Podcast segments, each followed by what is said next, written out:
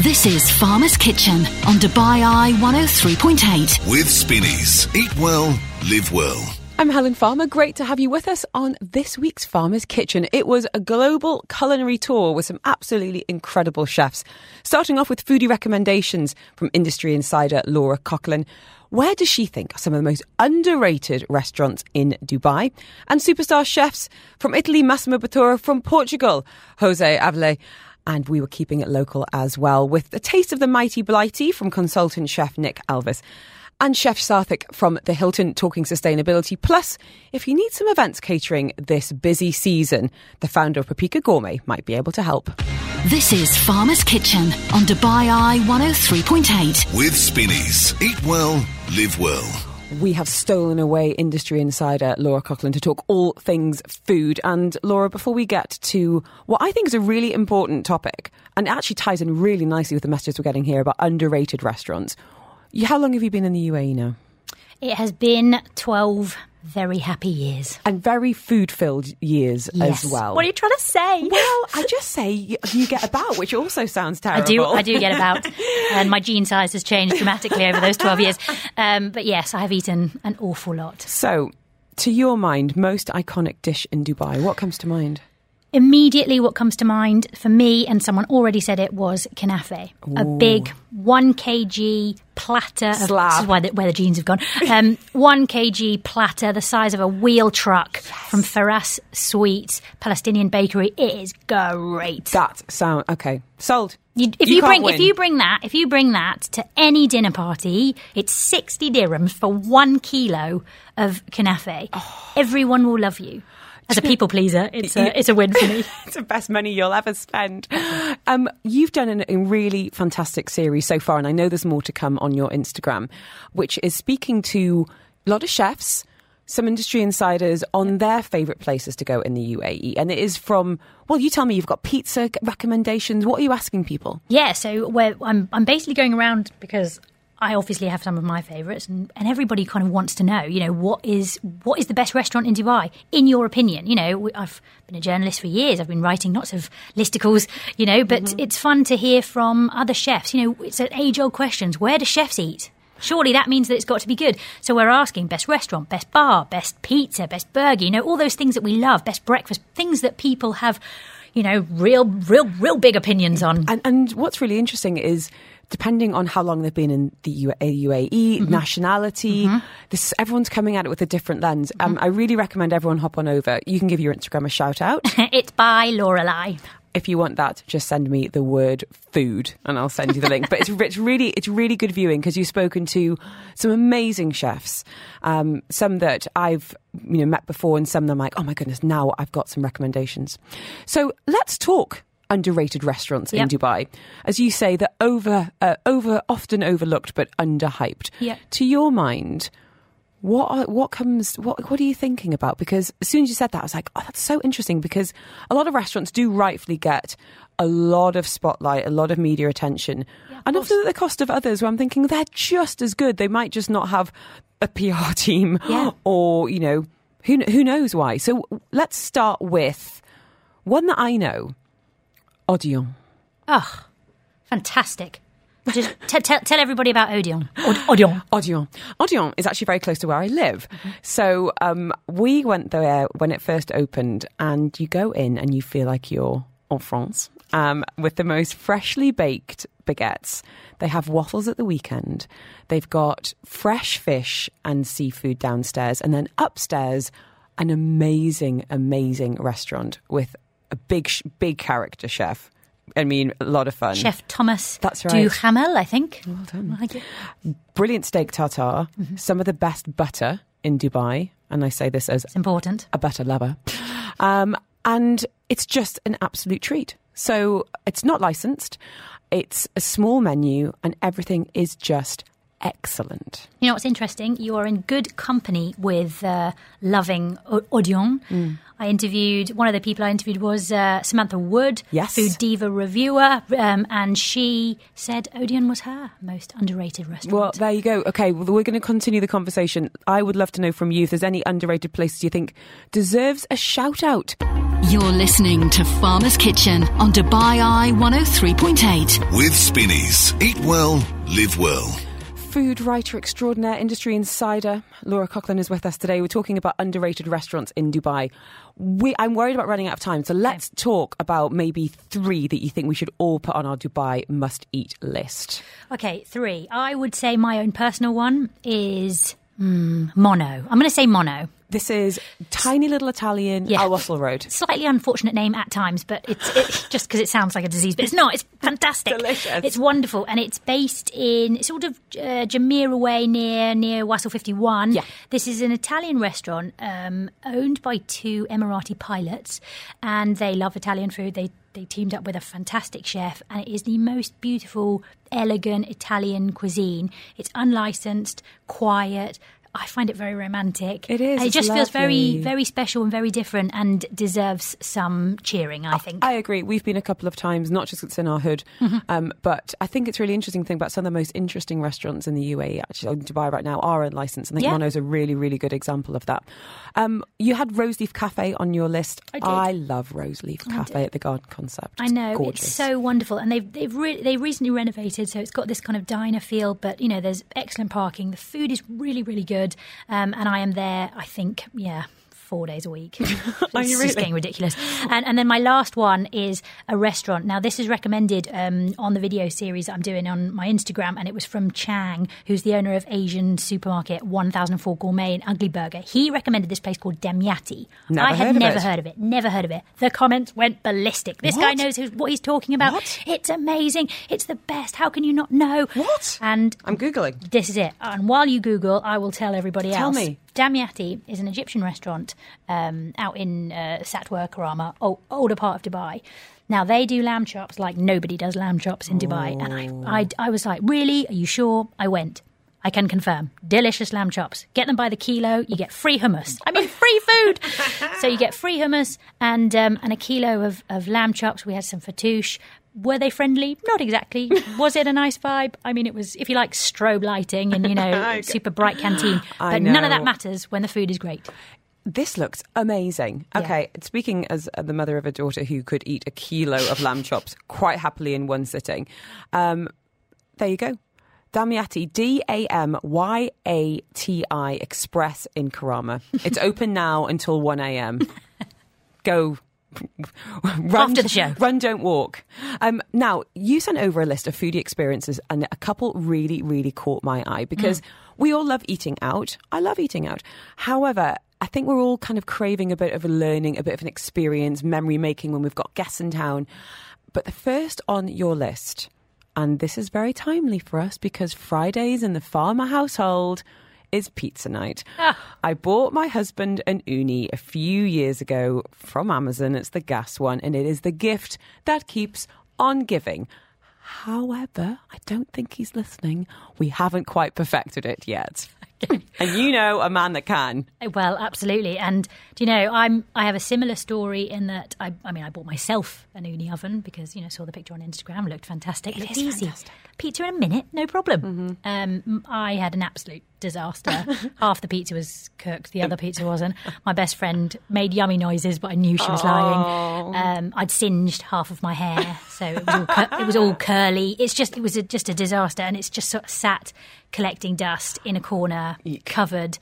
And I just thought I'll deal with that problem That's an expensive mistake to make. It was an expensive mistake to make. So I've paid, I've thrown money at the problem and paid for more workshops Go with with a gentleman called Kamil. Now Kamil is this wonderful um, Lebanese gentleman who had a full time job and then during COVID was bored and decided to learn how to make pizza. Bought himself an Ooni oven, and the man is gifted. I found him because I was recommended uh, his services when I was looking for uh, to to hire someone for a, a, a party. I was Oh, having he- a party so at my house. He does catering. Who did I ask? Michelle, Pitfire Yes. Pit, owner of Pitfire. Okay, I came to her and said, "Could you could you cater my party?" She said, "I can't, but I know the best person, and that is a recommendation that I will uh, happily share on." So Kamil offers these amazing workshops where he teaches you how to make um, this incredible dough, his secrets to, to creating the perfect dough, then his secrets on how to use the Ooni oven because there is a skill to it, um, and then the ingredients and how long and da da da da da. And he he does these sessions in his house at JVC. He's part of a, a larger kind of brand which is called Break Bread. Brilliant supper club kind of kind of co-op collab. It's, it's, is it, oh, yeah, almost like an aggregator of all these brilliant supper clubs around town. But now they've included these workshops, and um, and Kamil is part of them. So on Instagram, he is pizzacraft underscore by Kamil K A M I L. I do you know. I just thought best. I could give my my husband's birthday in a few Oh, weeks. what a gift! Workshop, and then the gift keeps on coming back to me for farmers' pizza evenings. That's it. And what's brilliant is that it's it's it lasts three hours. It's four hundred dirhams, and what you do is you get to take home the dough that you've made Oh, because you, it needs like twenty four hours to prove. Um, so you use a different one, but you can take that one home. So then, if he goes on a Wednesday, by Friday you'll have dough ready to go. Happy days. Okay, send me the pizza emoji or the word pizza if you want me to send you that. But that sounds he, he- what a great guy. What a great Oh, what a great positive out of the Super- pandemic story. Exactly, it's wonderful. Um, speaking of supper clubs, uh, Girl in the Goose, Oh, bit of a regular on the show. She's just she? fantastic. Um, she's always full of busy. Uh, but if anyone who's not familiar with her, Mm-hmm. why do you think she's worthy of our time, attentions, and our hard-earned dirhams, Laura? Well, look, I'm. I have to say, I'm late to the party with uh, supper, Supper clubs. clubs? Yeah, I haven't done it before. Uh, I think I get a bit nervous about meeting new people. You know, sort of. I do. I get a bit nervous about meeting new people. Okay, so here's what I do. Okay, I've been to a couple of supper clubs. I get it, I, I- and it's ironic given that we're both on the radio speaking Exactly. to goodness knows how many people. Yeah. Um, the thought of sitting around a table with strangers gives me the ick. Yeah, heebie-jeebs. Yeah, because then what I find myself doing is either being super, super quiet and quite shy, or getting into radio host mode and trying to make everyone feel comfortable. And then I'm like, leave absolutely exhausted. it's true. I'm being completely honest. But there's a real gift to supper clubs, which is putting the right people together. So that doesn't happen. And she is so, so skilled at that. It's not just amazing food, but it's the alchemy of the people as well. Is it's, it's brilliant, and I had only just recently met Chef Gabby, so.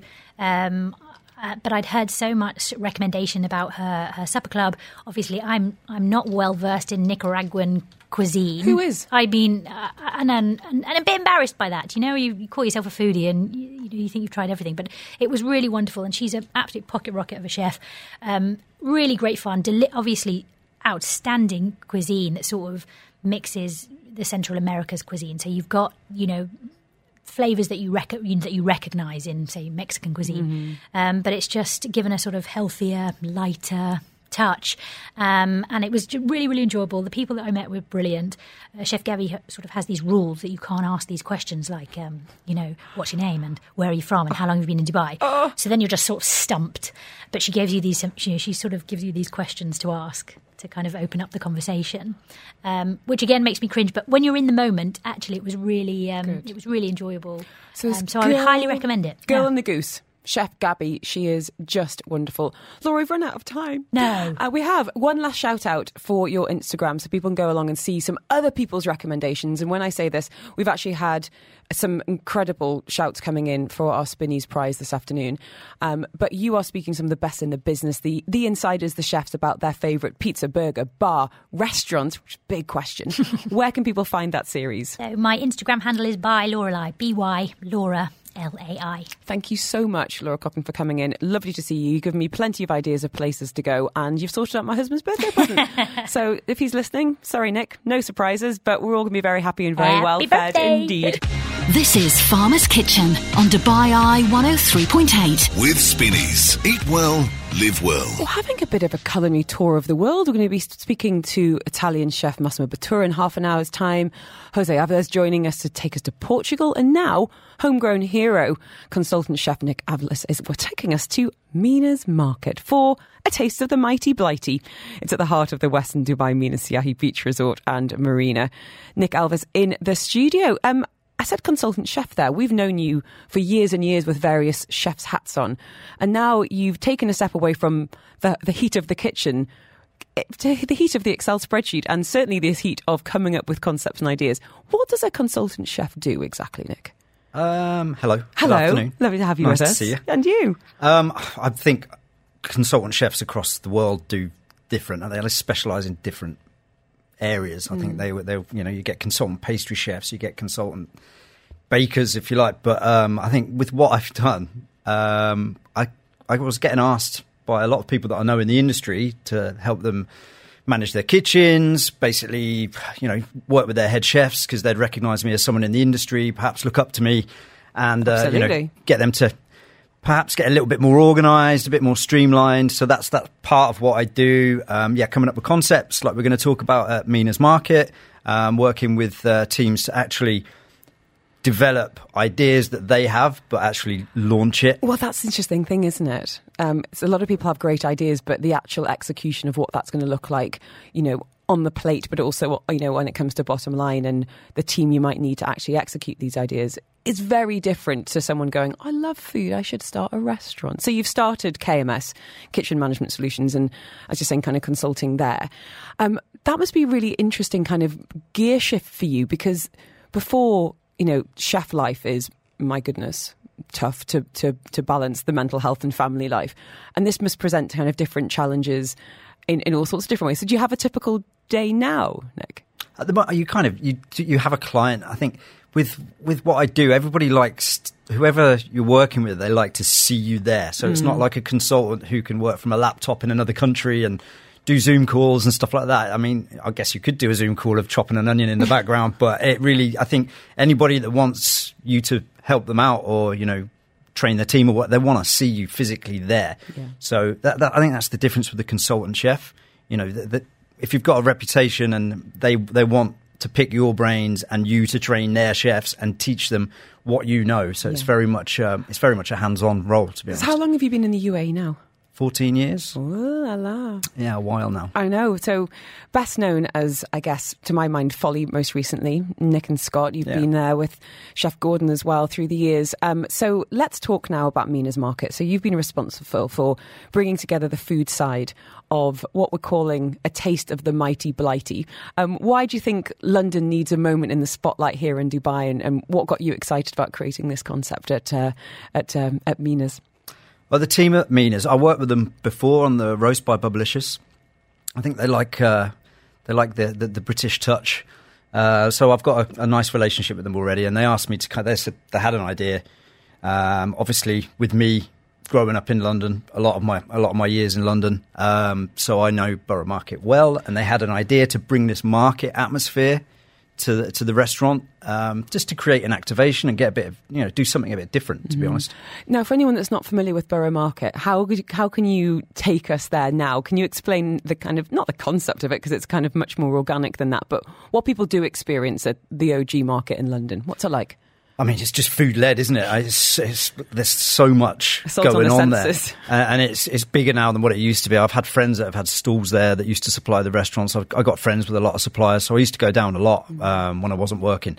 Um, and it's yeah, I mean, it's just a, uh, excuse the word, but it's a foodie paradise. It really. It, it, it is. Um, there's lots of restaurants and bars around it as well, which it's a day out. Um, go for lunch there. You can wander around. There's loads of like street foodie kind of areas. Um, and that that's the idea with Mina's Market. We've, we've really looked at Borough Market and thought we can have a bit of fun with it. We're not, we're not trying to rip it off. Yeah. But, you know, Well, it's, it's in a restaurant as well, so it's it's it's a kind of a different idea, but you're still getting the sense of all of these influences that are in London. And you know, I don't use this phrase lightly, but we think about melting pot. My goodness, Borough Market. You know, you've got cheese, you've got noodles, you've got curries, you've got roast dinners in a sandwich. You know, it's it is all there. So, what have you taken as your main inspirations for for Mina's Market then? I think I've looked at UK food culture more than just Borough Market, to be honest. Um, you know, we, we have gone the decor side of it. There's a lot of fruit and veg in boxes and crates and stuff like that. It's really, really great produce actually on show, just as decoration. Obviously, the guys will use it, but um, Good, glad you said that. oh no, no, for sure. But it's like I'm looking at everything, and as a chef, you're like, wow, they're, they're spending Top notch. big money on like just decorating the place. So it's it's great fun in that sense. Um, but the actual, yeah, I've looked at We've got a British Balti house. We've got a, a London pie shop. Ooh, Um, okay. Here's a question for you for pies, because some people think they can do a good pie, and what they don't do is have a base there. It's just a top. I Hmm. feel like I need the more pastry, the better. Really, is that fair? No, we, we, we make a proper. What, um, what, what's in the pie? We've got seven different What? pies. Okay, talk us through. I'm not going to quiz you on all seven, but what's some of the standouts? What's been popular with diners so Uh, far? we do a braised beef cheek and portobello mushroom pie. We do a spiced lamb pea and mint, which I just ate on the way here. your lunch. I Um, had half a leftover burrito for my lunch, which was really poor planning when I've got guests like you on the show, making me hungry. Have you got chicken, leek, and bacon, that kind of thing? We have we've got chicken and leek, yes, Yum. yeah. Um, uh, we've got what else? We've got a little seafood pie, but they're all like individual pies in little tins. So it's like you go to the market and you pick one up, or the football, if you like. But- Georgia Tolly was saying earlier that she's been to Mina's Market and she was singing the praises of the humble Scotch egg. Oh, right, okay. So that was that was a that was a big big hit. Um, what about on the dessert front? Have, we, have you gone super traditional? You you know you Eton mess and things like that, or are you doing a bit of a twist? It's really, we've really tried to hit the nail on the head with the market. So it's like stacks of brownies, um, cheesecakes. You know, it's like chunky. They're, they're made really well. We've got a really, really talented pastry team there and bakery team. The, the bakery there is absolutely stunning as well. We've had Uh, a message here for you um, asking about where and when, which I think is is is well timed. So this is Mina's Market. Is it gonna, is it a weekly event? Is it every day? How can people have that taste of the mighty blighty Nick? Yeah, uh, Mina's Market is every Wednesday. At Mina's Kitchen at the Westin, Mina Seyahi, lots of Minas. Uh, it starts at 6.30 and finishes at 10.30. Uh, and I, I would advise, I'm trying to tell everyone this, don't don't come late. Come come on time or between 6.30 and 7. And the place is just shining and glistening with all the produce and everything. It just looks absolutely fantastic. There's um, there's drinks pairings as well. You've got Chapel Down, which I think a lot of people will be really excited to hear about too. Um, now we've only got a minute left, but let's talk quickly strategy, okay? Because we want to be getting you know our best possible experience out of it. I think about brunch strategy a lot on a, on a Saturday, but for evening brunch, what should we be hitting hard at Mina's Market, Chef Nick? Should be in hard. Yeah, The, the pies. the pies. Honestly, I'm very proud of them. To be honest, it's such a simple, such a simple thing. And as a chef that's been in all these fine dining restaurants all my life, making pies, I'm, I'm very proud of that. you you're glowing thing yeah, talking no, I about love those. it. Absolutely love it. I've also heard great things about the cheeses as well, so Hmm. we need to leave room for dessert and cheese. Yeah, for sure. It's a marathon, not a sprint, right? yeah, Okay. yeah. This is it. So if you want details of that, just send me the word Mina, M I N A. I'll send you the links. You can find out more. Get booking. I think with half term next week, that'll be a really, really popular one. Yeah, let's hope so. and um, yeah, hope to see you there soon. So Wednesday, 6.30, you're saying be prompt. I, First in line for the I mean, pies. every, we have to be ready. So the doors open, the team are ready, so we're ready to welcome you in, and everything. Uh, uh, it's really, it's, it's impressive. It's, it looks really good. You should be really proud. And if anyone wants to avail of your services, your expertise um, in and out of the kitchen, what's the best way of getting in touch with you? Uh, Come to your Instagram, Instagram? Yeah. really, yeah. Okay. Chef Nick Alvis on in- Instagram. There you go. If you Um, want that, send me the word chef. I'd be happy to connect you. Um, delighted to have you and see you in your new incarnation. I think it's going to be really exciting to see where else you're going to be putting fingers in pies all over town. Uh, consultant chef Nick Alvis from KMS Kitchen Management Solutions and Mina's Market. Sounds like it's going to be absolutely fantastic. You're listening to Farmer's Kitchen on Dubai Eye 103.8. With Spinneys. Eat well, live well. We're joined now by culinary genius Chef Massimo Bottura, renowned for his innovative approach to Italian cuisine.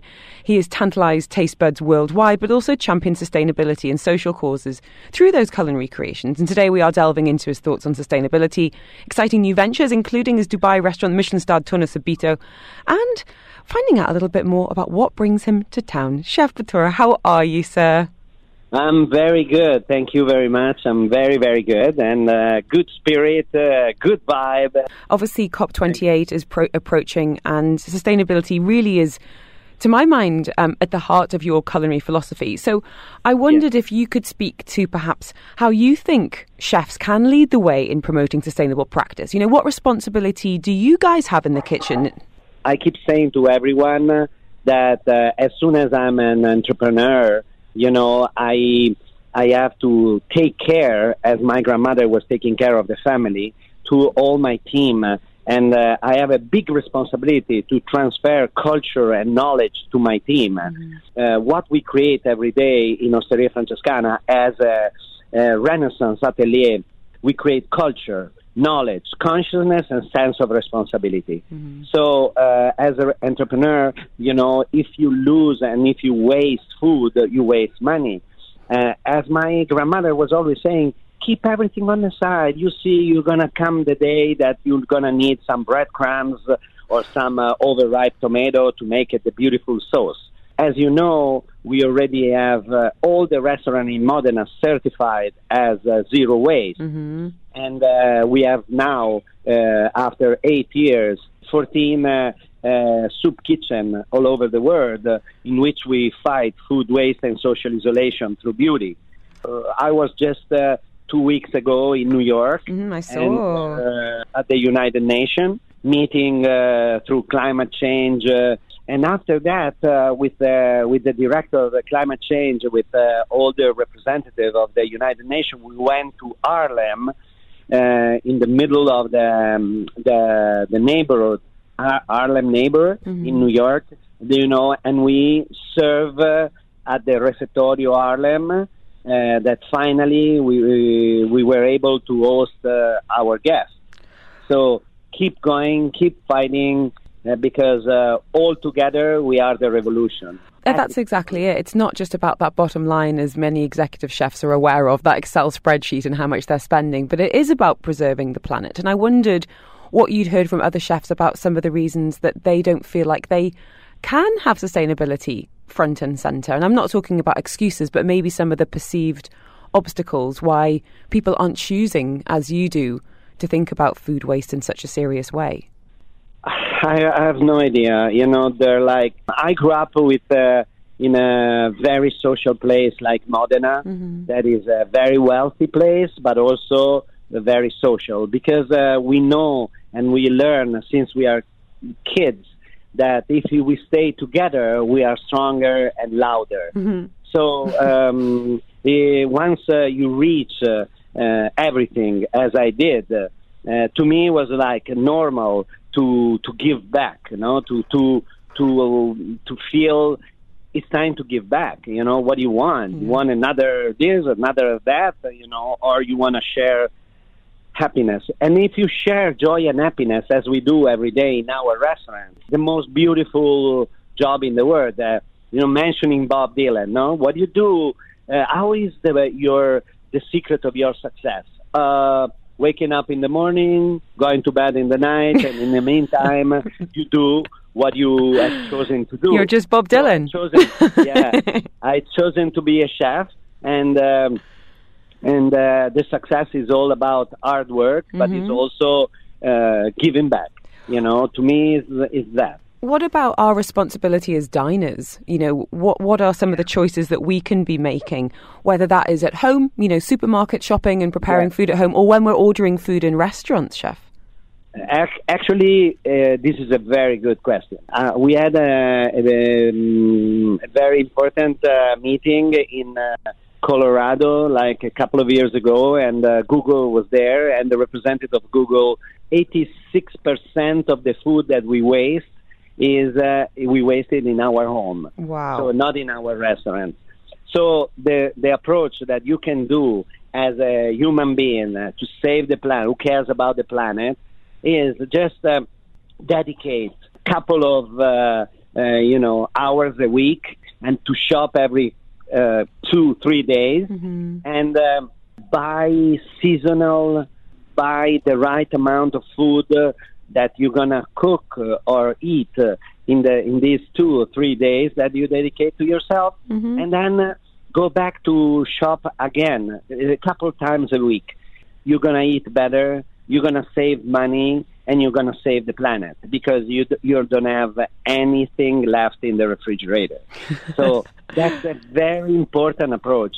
Why should you why should you buy, you know, frozen food and storage in the refrigerator for months and months and months, sometimes years, and then you throw away? Mm-hmm. That's insane. We'll be back with more from Chef Massimo Bottura and finding out what he thinks about the rise in plant food diets and restaurants. That's next. This is Farmer's Kitchen on Dubai Eye 103.8. The UAE's number one talk radio station. Fantastic to have you with us this Foodie Friday, and one of my favourite chefs with us now, Massimo Bottura. He has got an incredible restaurant in Modena. It's on my must go list. And of course, Torno Subito right here in Dubai. This is Farmer's Kitchen on Dubai Eye 103.8. With Spinneys. Eat well, live well.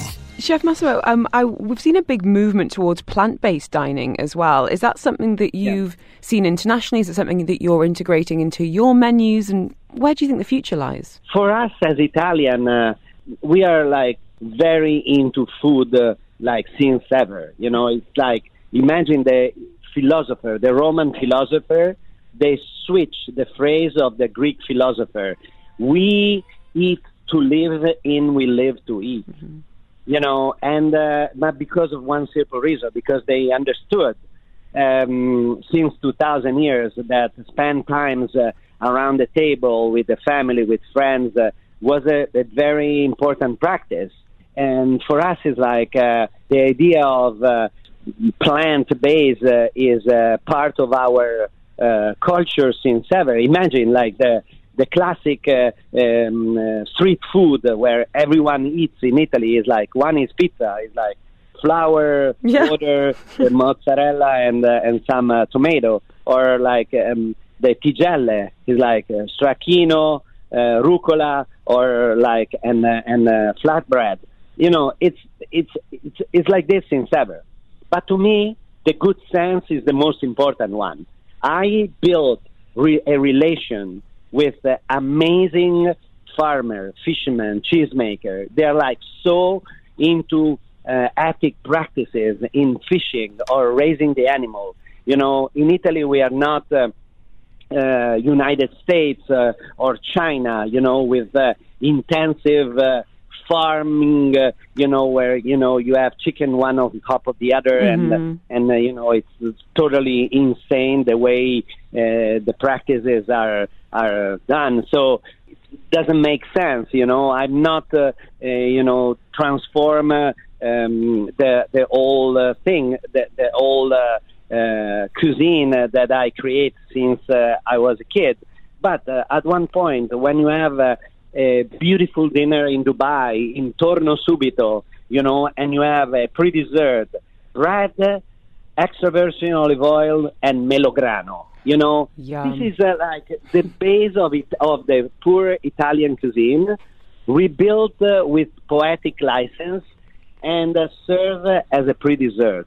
This is the most um, amazing thing. Or bottoni alla, alla parmigiana. Bottoni alla parmigiana is like is eggplants parmigiana. They are going in. They they become a, a filling for ravioli. This is a classic Italian way of uh, approaching to food. A little bit of this, a little bit of that. This is called Mediterranean diet. and it's serving everyone very well.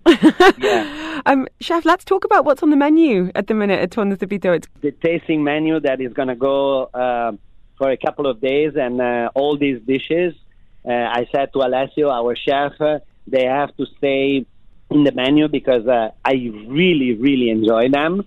They're like uh, could be called uh, "Come to Italy with me" because it's a journey around uh, Italian flavors, like uh, um, baba salato. It's classic Napoletan style baba, but uh, with uh, tomato, with mozzarella, with uh, capers uh, and olives. Uh, we have uh, the cannolo uh, as a bacala. You know, instead of being the cannolo alla siciliana, you have uh, uh, salty cod uh, filling, uh, and you eat as as an amuse, amuse bouche. So even this, you know, from uh, Naples you go to Sicily, then come back north of Italy with anguilla in saor. Is an eel classic from north of Italy, where I'm from, that is lightly smoked and uh, served uh, with a uh, preparation called insaur in Veneto, that is like uh, sweet and acidic. You know, or vitello alla pizzaiola uh, with a pizzaiola sauce is like tomato, oregano, stracciatella is like the the heart of the classic mozzarella, no, like uh, the burrata. Everything is about uh, uh, who we are and where we come from. Even the dessert at the end is called vendemmia, harvest. A Parmigiano Reggiano is dedicated to me by Alessio. Of course. It's a Parmigiano Reggiano mille foglie uh, with a mousse of uh, mosto cotto, no? It's a, it's a, a journey around Italy, Italian flavors. Oh, you've made everyone very hungry indeed. Ah. You have. Job done. Um, the restaurant's been open since February 2019. We've had a few interesting Exactly. years since uh, in the interim there, but just uh, uh, lastly, a quick chance to reflect on, I guess, what you've learned about Dubai diners, about the city, about UAE in that time. Have there been any surprises along the way? I think uh, the scene uh, grew a lot. You know, since the beginning. Uh, when we when we opened, uh, th- that was like 2018. We were the first uh, restaurant uh, with uh, a completely different approach to uh, Dubai food. At that time, there were just a restaurant, uh, dark restaurant with a little bit of light. I see, but I don't see uh, fusion cuisine. Uh, uh, that is a mix of this or that, and you don't, you didn't understand anything. But I think uh, the Dubai scene uh, is changing a lot. All the Dubai guests, uh, Dubai's um, citizen also, uh, are evolving, evolving. Probably because they are traveling. Probably because Dubai uh, absorb and uh, attract a lot of uh, people coming here. That the economy develop and uh, uh, a lot, a lot of restaurants. Uh, open, a lot of uh, hotels open. Uh, And we have Michelin now as well. I just want you to know that you're obviously a huge part of Dubai's come, forward. come, come I, I'm- experience. I'm coming. You all have to come. I'll see you tomorrow night. I'll see you tomorrow night. Chef Oh, Massimo, thank you so Good. much for your Thank time, your passion, your expertise, and for, for educating us. I think it's so important that people in the public eye, such as yourself, speak up and Thank use you. your platform for good, and you, you couldn't be a better example of that. Chef Thank Massimo you Bottura, Torno Subito, can't wait. Thank you so much, Chef. You're listening to Farmer's Kitchen on Dubai Eye 103.8. With Spinneys. Eat well, live well. Imagine dining out guilt free, knowing that that restaurant is committed to saving the planet. Many eateries now source locally, reduce food waste, and offer some plant based options too. And from reusable utensils, I'm seeing more and more to compostable packaging. These little changes can add up to a huge, huge difference. So, next time you savour a meal, try to choose a place that's not just filling your stomach, but also nurturing our planet. One man on a sustainability mission now is Chef Sarthak Kochar from Doubletree by Hilton, Dubai M Square, hotel and residence in Malkool. We're stolen you away from a very busy neighbourhood chef to chill out with us for a little bit. How are you? I'm very good. How are you? I'm well. I'm really well. I would love to start with you before we start kind of think about what you're doing in and out of the kitchen. Where did you grow up? What and who was cooking? Um, I grew up in India, Delhi, and uh, I have been cooking since my childhood. It was always with my mother. I have seen her cooking in the uh, kitchen all the time, and I was always get excited. So whenever I see her cooking, I'll stand next to her and see what she's cooking. You had big eyes and ready to learn. Yes, and then whenever she used to go out for her kitty parties, and so I was the one who used to prepare something for myself, and from there I have seen myself, you know, I this is the thing which I have to do, and I used to cook for my elder sister, being the younger one, and I used to do a trial from you know Indian spices, and I used to put them into the flour, make some chapatis, make some bread for myself and for her, and that was the very stomach filling for us. Are there any smells that take you right back to childhood, chef, that make you go, "Yep, that's that's where it started for me"? What what sense? For me, there's one dish which I used to prepare from the childhood. We call it uh, halwa, but it's an Indian dish. It's made up with a semolina and the flour, and we add uh, sugar and uh, a bit of ghee. It's like a butter.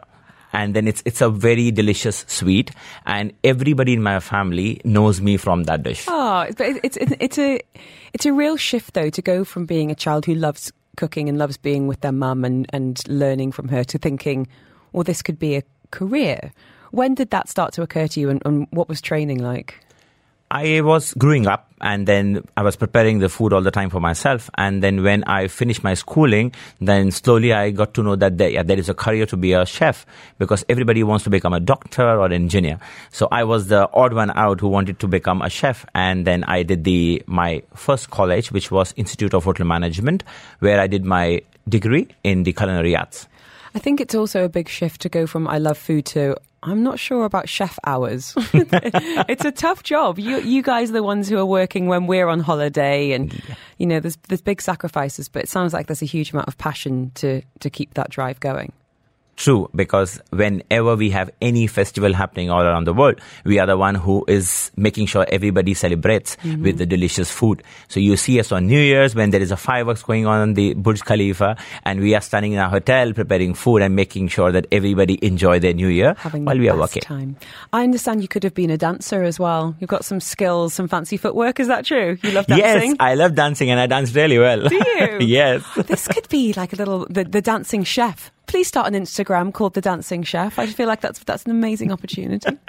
um, I'd love to hear a little bit about what you've been doing there at DoubleTree by Hilton Dubai M because we've we've just been hearing from Massimo Bottura about you know he's got a non-profit he's working with you know the UN and really trying to change things on a government level certainly in, in the in the US but it's a real choice for a chef to go, this is what I can do and this is what I want to do. And maybe no one even knows about it, you know, in terms of what ends up on the plate. So why and when did sustainability become a bit of a priority for you, chef? When I see people at the buffet, you know, they start throwing off the food, uh, taking a lot of food on their plate and not consuming it. And then when I see in the operation, when we prepare the food and then we have to put that much amount of food for the, and on the buffet, mm-hmm. and then we have to throw it off uh, even it's not been consumed. So there I had uh, an opportunity to understand like what sustainability is. And then we start, uh, growing up and start studying about it. So our first project was the coffee grounds. Everybody, you know, you have coffee in the morning. Yeah. So I see a lot of coffee grounds in the garbage bin. So we did a collaboration with a local farm in Abu Dhabi where we give them our coffee grounds and then they grow mushroom with that coffee grounds. They grow mushrooms? Yes. It's a organic local mushrooms. Wow. Yeah. But it, it this is the thing. There's so much wasted, literally, potential in what's going into the bin. And that's, you know, someone's trash someone else's treasure. It's just about meeting the right people who have the same ideas and the same values, I guess. So that's the growing. What about in the kitchen? Any preparation or cooking techniques that are able to get the most out of all of that produce? Yes, in kitchen, what we do for sustainable and the creative approach, we have one of the system called Winnow. Winnow is the one which take care of all the waste management of the kitchen, where we threw everything from the buffet leftovers with the weight. So we do every weekly the measurement of the wastage. So you can you can really quantify exactly yes, what's being everything. Out. Everything, wow. everything is quantified in terms of the all the dishes have been registered in the system. Mm-hmm. So, if, for example, I'm throwing the sausages which are left over from the buffet, so you will see how much of weight has been uh, thrown in the garbage. And you thing is, you can't improve something unless you can measure it, right? You can't make a change until you know what that beginning point is. Yes. What changes have you made based on some of that data? with with that data I share with my team. So every day we do a briefing with our teams and then we share how much wastage have been done yesterday. Mm-hmm. So we do a weekly, monthly wastage uh, meeting where we discuss about how much uh, food has been thrown with how many people have consumed. So accordingly we start producing lesser for th- those number of people mm-hmm. and then we have seen almost 10 to 15% of uh, lesser wastage from the last couple of months. Wow. What about the dishes? Are you doing it? I mean, we think about nose to tail cooking, you know, Fergus Henderson in the UK, you know, using every part of that animal. Yes. But we're also looking at nose to tail when it comes to, I don't know, say a carrot from, yeah. you know, top to tail. What about using ingredients in a creative way as well? You have taken the right name, carrot, because I have created a dish uh, which was with a full carrot. We have used the peel, the stem, everything of the carrot. We call it a symphony of a carrot, where we put a journey of a carrot, how carrot grew for, uh, till the time we put it on the table. So we use everything, every part, the stem, the uh, skin, we, we uh, dried it up and we use it as a powder, as a kind of a garnish. And then even we use the, uh, the stem by using it into the uh, same preparation. So it was 100% use carrot wow. dish. That's, and this is the thing. Sometimes you need to go a little bit old school. A lot of people got into pickling and preserving during the pandemic. And I, I love a pickled red onion. I got the fridge was full of them for a while. My husband was getting a bit like, you can pickle them, you also need to eat them. Um, but sometimes we can learn a lot from our, our, you know, our ancestors when, you know, when they were in hard times and, you know, when there was looking at real seasonality. So I think it's really admirable to be thinking about future, but also some of those other techniques. What about other dishes that you think kind of showcase sustainability. And as I said, it might be a case that a diner doesn't realise what they're having and why it's so impactful. What else comes to mind? Make us hungry. Yes. Recently, we did a three course menu. The one was a duck pate. It was an Indian version of a pate. We did, we use the duck skin, the entire part of duck. Uh, then we, did, we, we use the skin as a kind of a garnish, as a crispy skin. And then we uh, use all the residue in the tart. We made a tart out of it. And then we fill the duck pate in it and it was served 100% uh, sustainable and there was a 0% wastage. Similarly, we did a main course dish, which we call it, it's an Indian dish. We made a korma gravy. So that is the, all the nuts, whatever we had in the property, we use all of them in the, in the gravy. So that has a very subtle, delicate taste in it. And on the top of it, we use the chicken, uh, chicken breast, and then we use all the bones uh, as a stock to make the sauce, and then we use the skin to wrap it up. So there was nothing wow. missed out from the dish. And then we did our one of the favorite, which we call uh, dessert, which everybody loves. the dessert was a bhapa doi. It's a steamed yogurt. It's very healthy. Uh, we use the local labne, which is produced. Again, uh, just I want to share a story out of it.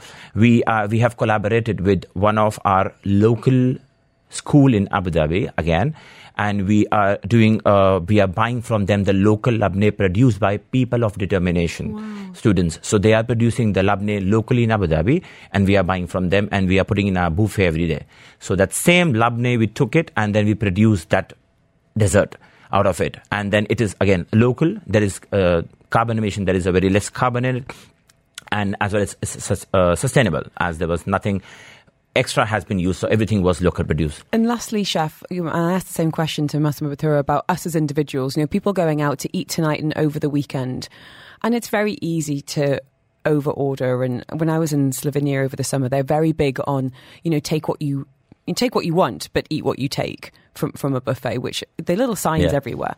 What else can we be doing as diners to to align with your values and your missions when it comes to sustainability? I would say you have to go through the menu, see what you want to order. If you are seven people sitting on a table, you should not order all different kind of meals when you are sitting together. You should share a meal instead of ordering one full portion for each other. Mm-hmm. And then at the end, you will end up having half plate wasted into the garbage. So as you said, that's over uh, ordering, which we don't see. We just get excited to a restaurant. Okay, I want to order salad. I want to order starter. I want to order main course. I want to order dessert. So better you order course by course, I would suggest order a starter, enjoy, and then you go to the main course. If you are not that hungry, don't order dessert. Mm-hmm. Yeah, but you can order maybe a one of them. And you can always order more, you know. Yeah, and you can always take it home. I love, I love taking food home. It's lunch sorted the next day. Chef Sarthak, thank you so much. I, I do want you to do a little dance for us, but we'll do that. We'll do that later. It's been such a pleasure to meet you, and thank you so much for sharing your enthusiasm and what is happening there at Hilton Dubai M Square Dubai uh, in Mankhool. Wishing you a lovely weekend ahead. You going back to the kitchen now? Yes. Of course you are. It's Friday afternoon. Thank you so much. Thank you so much. Really, really appreciate it. This is Farmer's Kitchen on Dubai Eye 103.8. With Spinneys. Eat well, live well. We have had an all star cast on the show this afternoon, and I'm so delighted to welcome Jose Avillez. He is one of Portugal's most renowned chefs, loves champion his country's food. His flagship restaurant Belcanto, located in Lisbon's historic centre, is among the best 25 restaurants in the world. Two Michelin stars. It rose 21 places, the 25th in the world's 50 best restaurant lists. And his Dubai restaurant Tasca is in the Mandarin Oriental. Also has a star and some incredible views. Joining us live on the line, probably from the kitchens. How are you, chef? Hello, how are you? I'm great, thank you. It's so lovely to have you back in Dubai. Um, I think the weather's cooled a little bit for you. What brings you back to town? What are you up to in the kitchens at Tasca? Uh, so it's always uh, uh, very good for me to come back. Uh, the the climate is getting a little bit better. It's mm-hmm. true. Still a little bit hot, but mm-hmm. it's great. Uh, I've been I've been cooking around. I've been with Chef Himanshu in uh, studio making a four hands dinner. Uh, so, and, and we're seeing here some chefs here in Tasca in, improving and changing a few dishes. Uh, and I'm here. I'm here in Mandarin Oriental, the, one of my favorite uh, hotels in the world It's uh, a beautiful, beautiful hotel. And my goodness, I think I don't want to annoy any of your neighbours in that hotel, but I think you might have the best spot in the building. It's just, oh, just gorgeous there. Yeah, I'm lucky. So, where are you normally based, chef? Where are you living right now? Uh, I live in Lisbon. I'm based in Lisbon, where I have most of my restaurants, uh, Belcanto, as you said, and also Encanto, a vegetarian restaurant with one Michelin star too. Uh, we have Bairro and Cantinho do Avillez, uh, more casual places. Um, but then I travel a lot. I have also in Porto, in Cascais, that it's like 30 minutes from beautiful. Lisbon. Uh, now in Dubai and in Macau too. Wow. Well, we were in Lisbon last year, and it was the one day that Belcanto was closed. So we ended up having mm. some of your brilliant pizza. And I think what was actually really lovely about it, actually, was we think about you know star chefs such as you and restaurants that have Michelin stars about things being unattainable. But I love the way that you are able to bring your love of food and make it super accessible. You know, the staff were brilliant. We had such a great meal, and you know. Lisbon. I mean, I think Dubai's up there, but Lisbon, my goodness, as a foodie city, is something special. Um, tell us a little bit about some of your inspirations then from from your native Portugal, and I guess how you've translated them for the Dubai palate. Have you had to make any adjustments for the Middle East? Um, so my, my, my biggest inspirations are like the Portuguese cuisine in general. Uh, of course, I was born in Cascais near the sea, so for me seafood is very important. Uh, but Portugal is a quite small country and it's easy to travel around. So uh, going to uh, other places uh, in in the country where you see completely different cuisines because Portugal, although it's a, a very small country, you have many different kinds of cuisines around in different regions. Uh, so uh, what what inspires me is that also some influences from the discoveries from the times that the Portuguese did a lot of discoveries and brought spices, brought new ingredients. Um, and what I think right now is the Portuguese cuisine. Um, you have a little bit of everything. It's very democratic, great quality ingredients, great great quality. Um, we we develop flavor. We like flavor. Uh, so coming here to Dubai and bringing that cuisine, uh, people love it. First was a challenge to try to bring uh, in, ingredients. Now we have uh, many coming from Portugal, other around, but with the Portuguese soul. Chef, I wanted to ask you about some of the star dishes. What's been really popular, Tasca, with the Dubai diners? What can you not keep in the kitchen?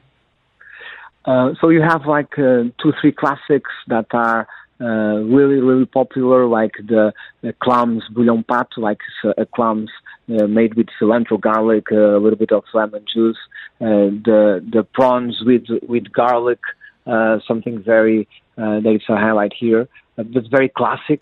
Uh, then we have our specials to share, uh, like a, um, a seafood rice with uh, like the scarlet shrimp, something very typical from Portugal too. Um, the cataplana is like a, a Portuguese stew, a fish stew uh, that people love it. Uh, and then we have some snacks. Uh, it's more like um, Portuguese contemporary, like we do a tartar uh, of tuna in a cone. Uh, we serve also uh, some coastal par- prawns on the top of a lime that you need to to eat uh, to grab with your hands and eat it in one bite.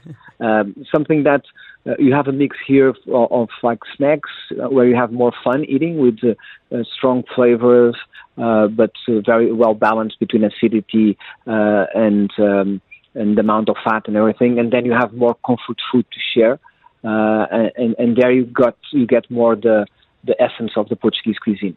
Oh, I think we've got tummies rumbling across the whole city now. We're going to keep you with us. Chef Jose Avillez is with us today. He is one of Portugal's most accomplished chefs, and we're lucky enough to have him in Dubai right now. So if you've got a booking for over the weekend, you are in luck. He is in the kitchen. Uh, I'm curious to ask Chef next about seasonality. You know, the temperature is cooling here in Dubai. We want to be outside. The rest of the world, however, is thinking about hearty stews. So, how do we balance that idea of seasonality and suitability? That's next. You're listening to Farmer's Kitchen on Dubai Eye 103.8. With Spinneys. Eat well, live well. Taking to Portugal now. via the Mandarin Oriental. The incredible chef Jose Avillez is with us today. His restaurant Tasca is there in Jumeirah, um, and he's in town right now. Um, chef, I wanted to ask you about seasonality because when we think about autumn and those you know, those hearty winter warmer dishes. That's all very well in, you know, parts of, you know, Europe and, and, North America. But here in Dubai, we're just opening up those doors on your gorgeous terrace and we want to be outside and enjoying the sunshine. So how do you reconcile that in terms of seasonality? But I guess Dubai is being a different climate altogether. Yes, it's true. It's like a big challenge uh, because uh, in one way we have different ingredients, and those ingredients coming from Europe, for example, it's what you're saying. Like you're starting with the mushrooms, we want some stews, want some soups. Uh, here is different because it's now the time that people are going outside uh, to to have their summer, a kind of a summer. Uh, so we, we need to always to adapt that. Uh, we can use those ingredients, but in different ways, and that was also a challenge for me here. Uh, but to serve a soup, okay, but we can serve like a cherry gazpacho. Mm. Uh, you can have you can have a different thing uh, because what you're thinking, what you are trying to get, is something fresh. Um, in in this, even in this. Um, the summer it looks like summer but it's not the summer here but uh for us if i compare with the portuguese summer mm-hmm. it looks like a summer uh but but here it's like autumn and then winter. Uh, so, but we, we need to focus on the real feel more than the, the seasonality in terms mm-hmm. of what you are eating, but the real feel of the guests, mm-hmm. and of course adapt some um, seasonal ingredients to that. And now your restaurants, and we mentioned a few of them earlier in uh, in Lisbon and Porto and Cascais and, and here in Dubai, they're not just places to eat. They've all got a very individual identity, you know, immersive experiences really. Can you talk to us a little bit about the importance of creating a space where your food is enjoyed and, and making it memorable? How important is that to you? Uh, it's very important. I think more and more people go to restaurants not only to feed themselves, to have some food, but to enjoy a moment, to have an experience.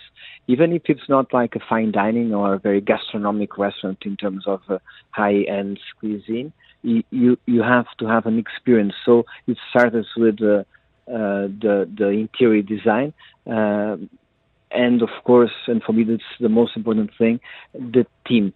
Uh, you need to feel at home. You need people to take care of you. Mm-hmm. Uh, so when you think about uh, the chairs that you're sitting, the tables that you're eating, the light during the day, the light during the night, the smile on on the faces of the people who's going to welcome you and to serve you. Uh, all of these details will make your food taste better. Uh, so when you when when you think only about food and think that a restaurant is only about food, we are completely mistaken. We mm-hmm. need all of this, um, but especially uh, this uh, warm welcome uh, and the way people take care of you. I, I think that for me, to cook is to care.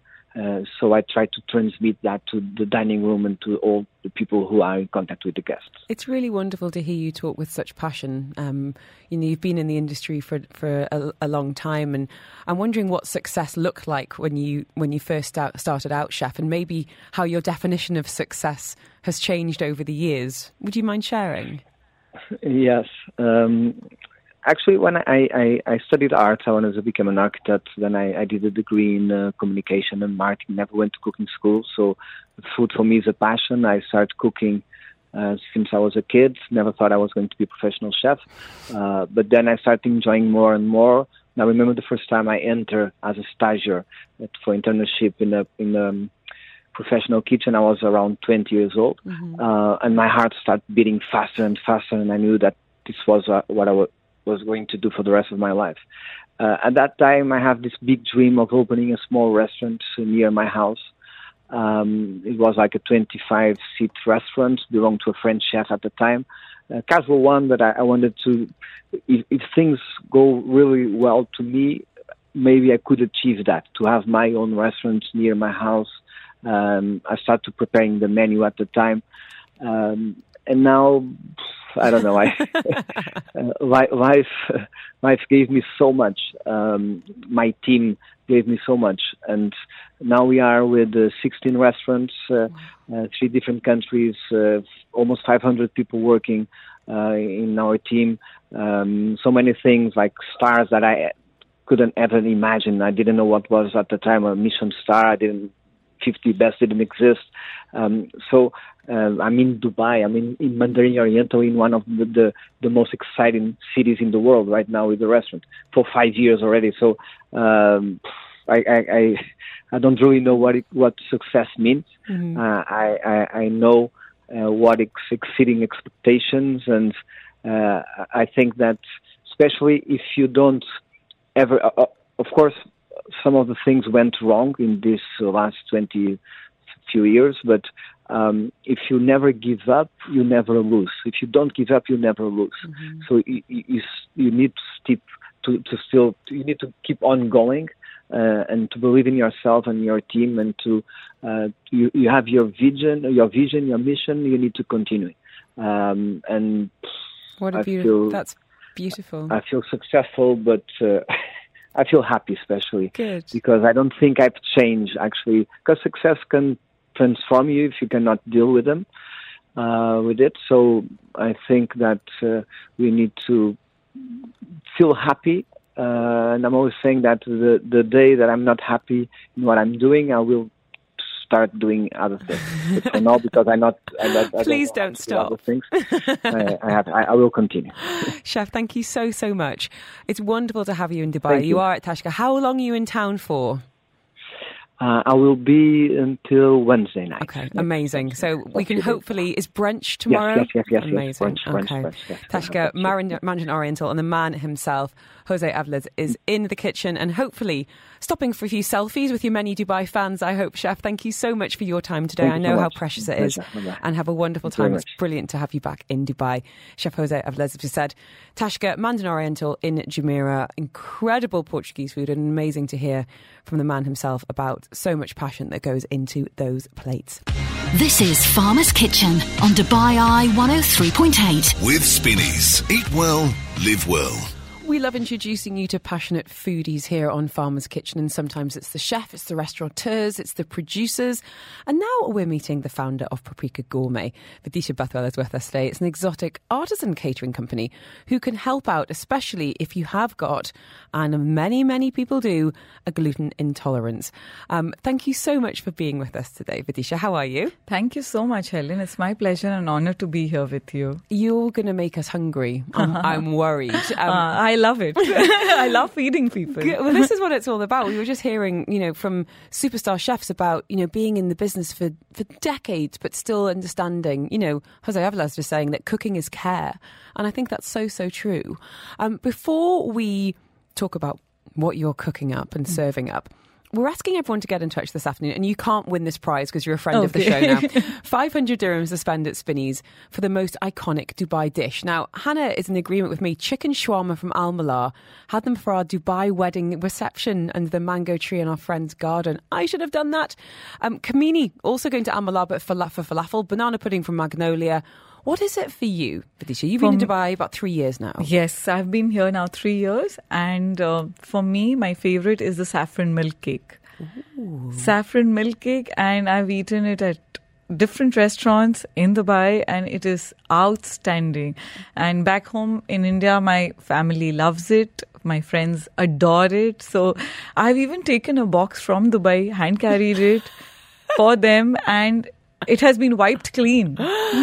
Do you cook it yourself? Yes, I've tried implementing and I've tried recreating the dishes, what I like and what I eat at restaurants.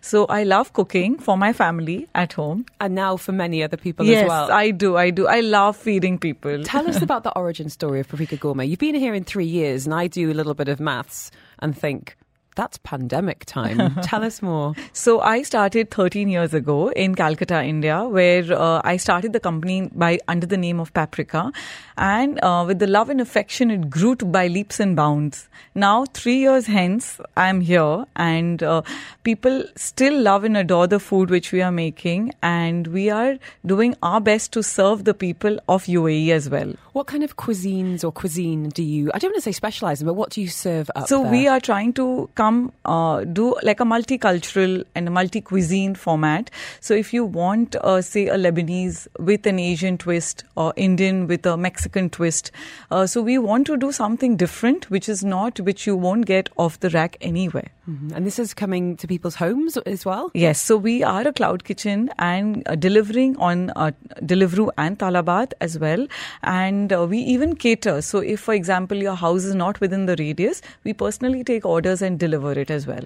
You focus a big part on raising awareness for those who are gluten intolerant. Yes. Why is that? What, why? Where did that? So a lot from? of people, when they come to us, they say whether it's egg free, whether it's gluten intolerant, whether you have gluten or it's, it's gluten free. So that means that we should cater to these demands if you're getting high quality inquiries of that. Mm-hmm. And uh, if we see, if we look at it, UAE has a multinational uh, diversity where people from different parts are there and uh, sometimes people don't take it seriously, but it can become a medical issue mm-hmm. where if not tackled well, it can be harmful for that person. So, for my example, my kids in school have to go nut free. It's a nut free school because there it's a nut allergy to some kids. So, these are the criteria which we take and try to customize a menu for the clients. I think some people don't realize just how serious, as you say, it, celiac it, can, it is. Can it, it is very serious. They get uh, inflammation, and it's one in a hundred uh, people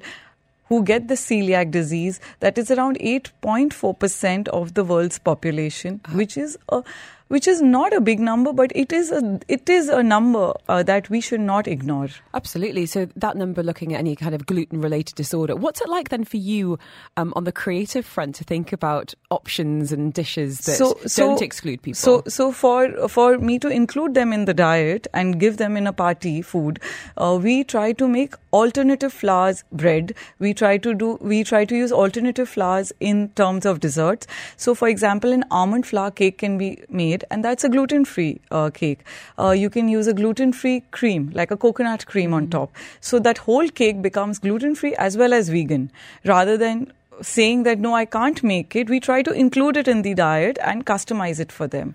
And this is how a small change, shift in the diet makes a, a, lifestyle change. Well, this is the thing when you have a night out or when you're welcoming people to your home, you don't want people to be worried. You don't want people to feel excluded or that they're being difficult by having an intolerance or an issue. So it sounds like it's very inclusive. So it is, and a lot of people have medical issues, but a lot of people have started using gluten free as a weight loss issue also. Mm. So, which is very good because it's a healthy format to a lifestyle. So, if people are offering and it is tasting yummy, then why not? Yeah. What are some of your favorite dishes that you've served in the past? For example, we've made like a charcoal quesadilla, gluten free with a mushroom filling. So it is gluten free and vegan. So, uh, so things like that. We make a chocolate mousse, a ganache, which is vegan. Uh, so things like that, you, you, we come up with different ideas and concepts with the berries, with the fruits, so that people get a taste of everything. I've had a message here saying, I need this. Um, okay, so tell us lastly, if you don't mind, uh, about how to order and I guess how far, if you are looking to cater, you know, a birthday party or a dinner party, how far in advance you might need to book you and the team. So, uh, so in the festive seasons, we do get very busy. Obviously, one week in advance is a good a good uh, time span for a party. Uh, however, if it's a very uh, close party, then one two days prior also we are on Deliveroo Talabat as well. If you want to order in for the day itself or maybe one hour prior, and if your house is not within the radius, please pick up the phone. Our numbers are there. Please do give us a call and we are happy to deliver it. What is the best way to get in touch? Where can we send people so, this afternoon? Instagram, uh, paprika.dubai. My number is, the kitchen number is 050 And uh, please DM, please message, please call. We are happy to serve you. Well, thank you so much for coming in.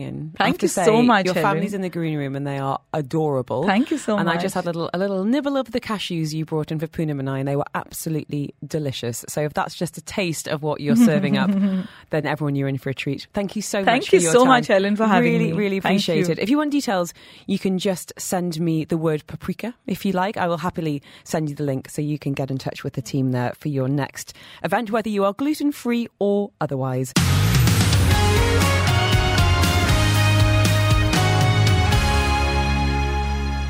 Thanks for being with us on this episode of Farmer's Kitchen. You can tune in live every single Friday afternoon between 2 and 5 on Dubai Eye 103.8.